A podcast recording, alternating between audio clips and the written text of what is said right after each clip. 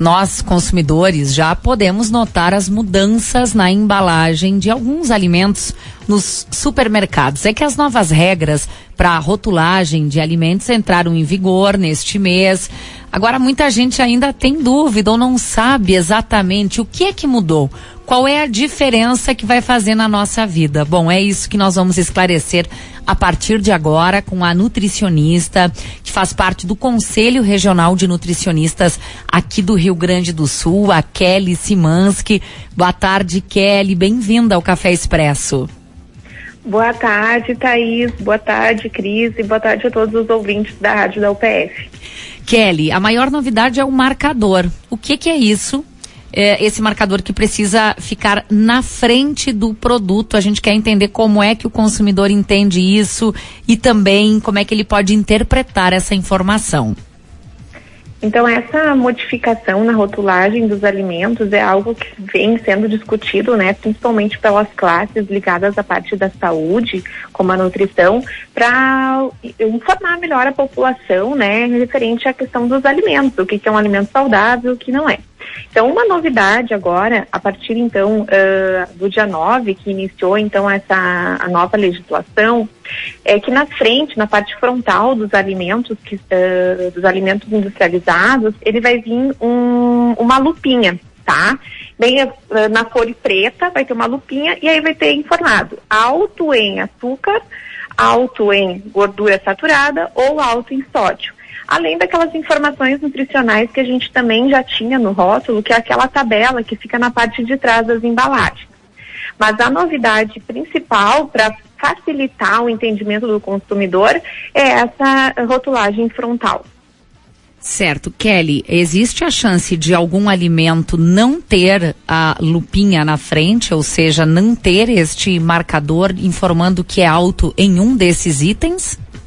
Sim, existe, até porque essa legislação ela iniciou agora no dia nove de outubro, né? E a, toda a indústria alimentícia, ela precisa, ela pode ter um ano, né? A partir agora do dia nove até uh, nove de outubro de dois mil e vinte e três, para fazer essa modificação em todos os alimentos. Então, não é necessariamente agora que o consumidor já vai encontrar Uh, esses, todos os alimentos com, com essa informação nutricional. Então, esse período de um ano é um período da adaptação da indústria. Mas, uh, passado esse prazo de um ano, Kelly, obrigatoriamente o alimento ele é alto em uma dessas características e com isso a lupa, uh, esse marcador, ele se torna obrigatório. Isso, ele é obrigatório porque essa legislação, ela é uma legislação federal, né, onde uh, o órgão que fiscaliza a parte da rotulagem é a Agência Nacional de Vigilância Sanitária, que é a Anvisa. Então, a partir de, agora de outubro, né, até um ano, as indústrias, todas as indústrias, elas precisam, então, uh, ter informado isso no rótulo. Eu acho que isso é uma, algo bastante importante para o consumidor, porque muitas vezes uh, o produto, ele é vendido como algo saudável e muitas vezes a gente tem algumas coisas adicionadas, principalmente o açúcar adicionado em forma de xaropes e assim por diante, o que muitas vezes eh, engana, digamos, o consumidor. Certo. Kelly, aquela tabela nutricional que muita gente dá uma olhadinha ou tenta desvendar, essa vai mudar também? Isso, ela continua, né, na parte de trás de todos os rótulos, porém a gente tem algumas novidades, né? Uma delas uh, é que além da, dos, dos açúcares uh, gerais, digamos, dos carboidratos, que são os açúcares, a gente vai ter uma diferenciação, que seria o açúcar total e o açúcar adicionado. O que, que seria o açúcar total, né? O açúcar que já contém dentro do alimento, porque a maioria dos alimentos que tem fonte energética, eles possuem açúcares uh, já que são uh, próprios do alimento, né? E aquele açúcar adicionado, principalmente para ter um realçador de sabor ou algum tipo de adoçante, vai ter essa informação dentro do, dessa tabela. Além disso, uh, outra modificação que a gente vai ter agora a partir desse novo, novo rótulo é que uh, a gente vai ter o, a quantidade por uh, medidas caseiras, né, que a gente diz assim, ó, uma porção de determinado alimento e também por cem gramas do produto, porque muitas vezes a gente ficava na dúvida, né, em relação à quantidade dessa medida caseira, né, essa, vamos supor, uma xícara, uma colher, uh, duas unidades do produto, então a gente ficava nessa dúvida, e agora então o, o consumidor vai, também vai ter essa informação das cem gramas uh, de cada nutriente, né, desse produto.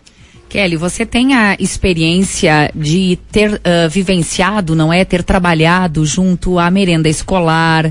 Você tem a vivência de atender na rede pública de saúde. Na tua visão como nutricionista, quais dos itens que mais uh, nós devemos estar atentos com relação à uh, quantidade, né? É o sódio, é o açúcar, depende de cada organismo. O que que tu elenca assim como mais importante? Eu acredito, Thaís, eu acho que tanto para a população em geral, né, quando a gente fala em alimentação saudável, né, a gente tem, tem, primeiramente tem que ter um equilíbrio, né? Então, uh, quando a gente vai consumir um alimento industrializado, que ele vem a partir de um pacote, a gente vai saber que a gente precisa ter, no, uh, ter essa informação clara em relação à parte dos rótulos, né? Então, primeiramente, eu acredito assim que a gente observar, por exemplo, um alimento que tem muito sal, que seria muito sódio, ele já não é muito, muito interessante para a nossa saúde, né? É uma das questões. Outra é a questão do açúcar adicionado, porque, como eu disse anteriormente, às vezes um produto ele é vendido com, ah, vamos supor, um alto teor de fibra, né, que hoje a gente busca muito essa questão da alimentação com fibras, e aí muitas vezes ele tem muito, muito sódio, ou muito açúcar adicionado, ou muita gordura dentro desse alimento, o que na verdade não deixa ele tão saudável pelo teor, comparado ao teor de fibra. Então, acredito assim que, uh, tanto no ponto de vista da alimentação escolar, quanto na população geral de atendimento com consultório, uh, eu acho que essa parte do, do rótulo com a lupinha vai facilitar muito mais o entendimento rápido na hora da compra do produto para o consumidor. Lembrando que há um prazo de um ano, então esse prazo vai até outubro do ano que vem, e essa lupinha na frente ela precisa indicar se o alimento é rico em sódio, em açúcar e qual o outro alimento, Kelly? É gordura saturada. Gorduras saturadas, perfeito. Que é aquela gordura de origem animal. Que é... Lembrando também, Thaís, uh, sobre a questão do prazo, tá? Porque assim, o que que acontece? A maioria das pessoas vai, a partir de hoje vai achar que em todos os produtos a gente vai ter essa modificação, né? Então, eu tenho um ano para a indústria alimentícia de forma geral fazer essa, essa modificação. Para aqueles produtos que são da agricultura familiar, que são produtos, uh, às vezes, que a gente compra na feira do produtor, que aqui em Passo Fundo a gente tem bastante uh, essa...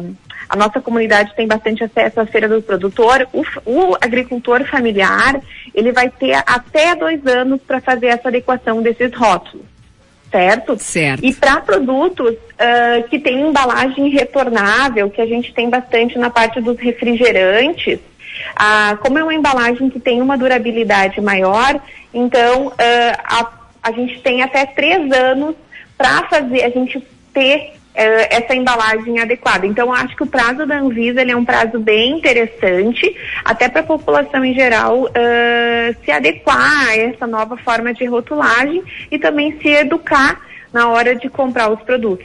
Tá certo. Olha, Kelly, muito obrigada pelas orientações aí, pelas informações e bom trabalho.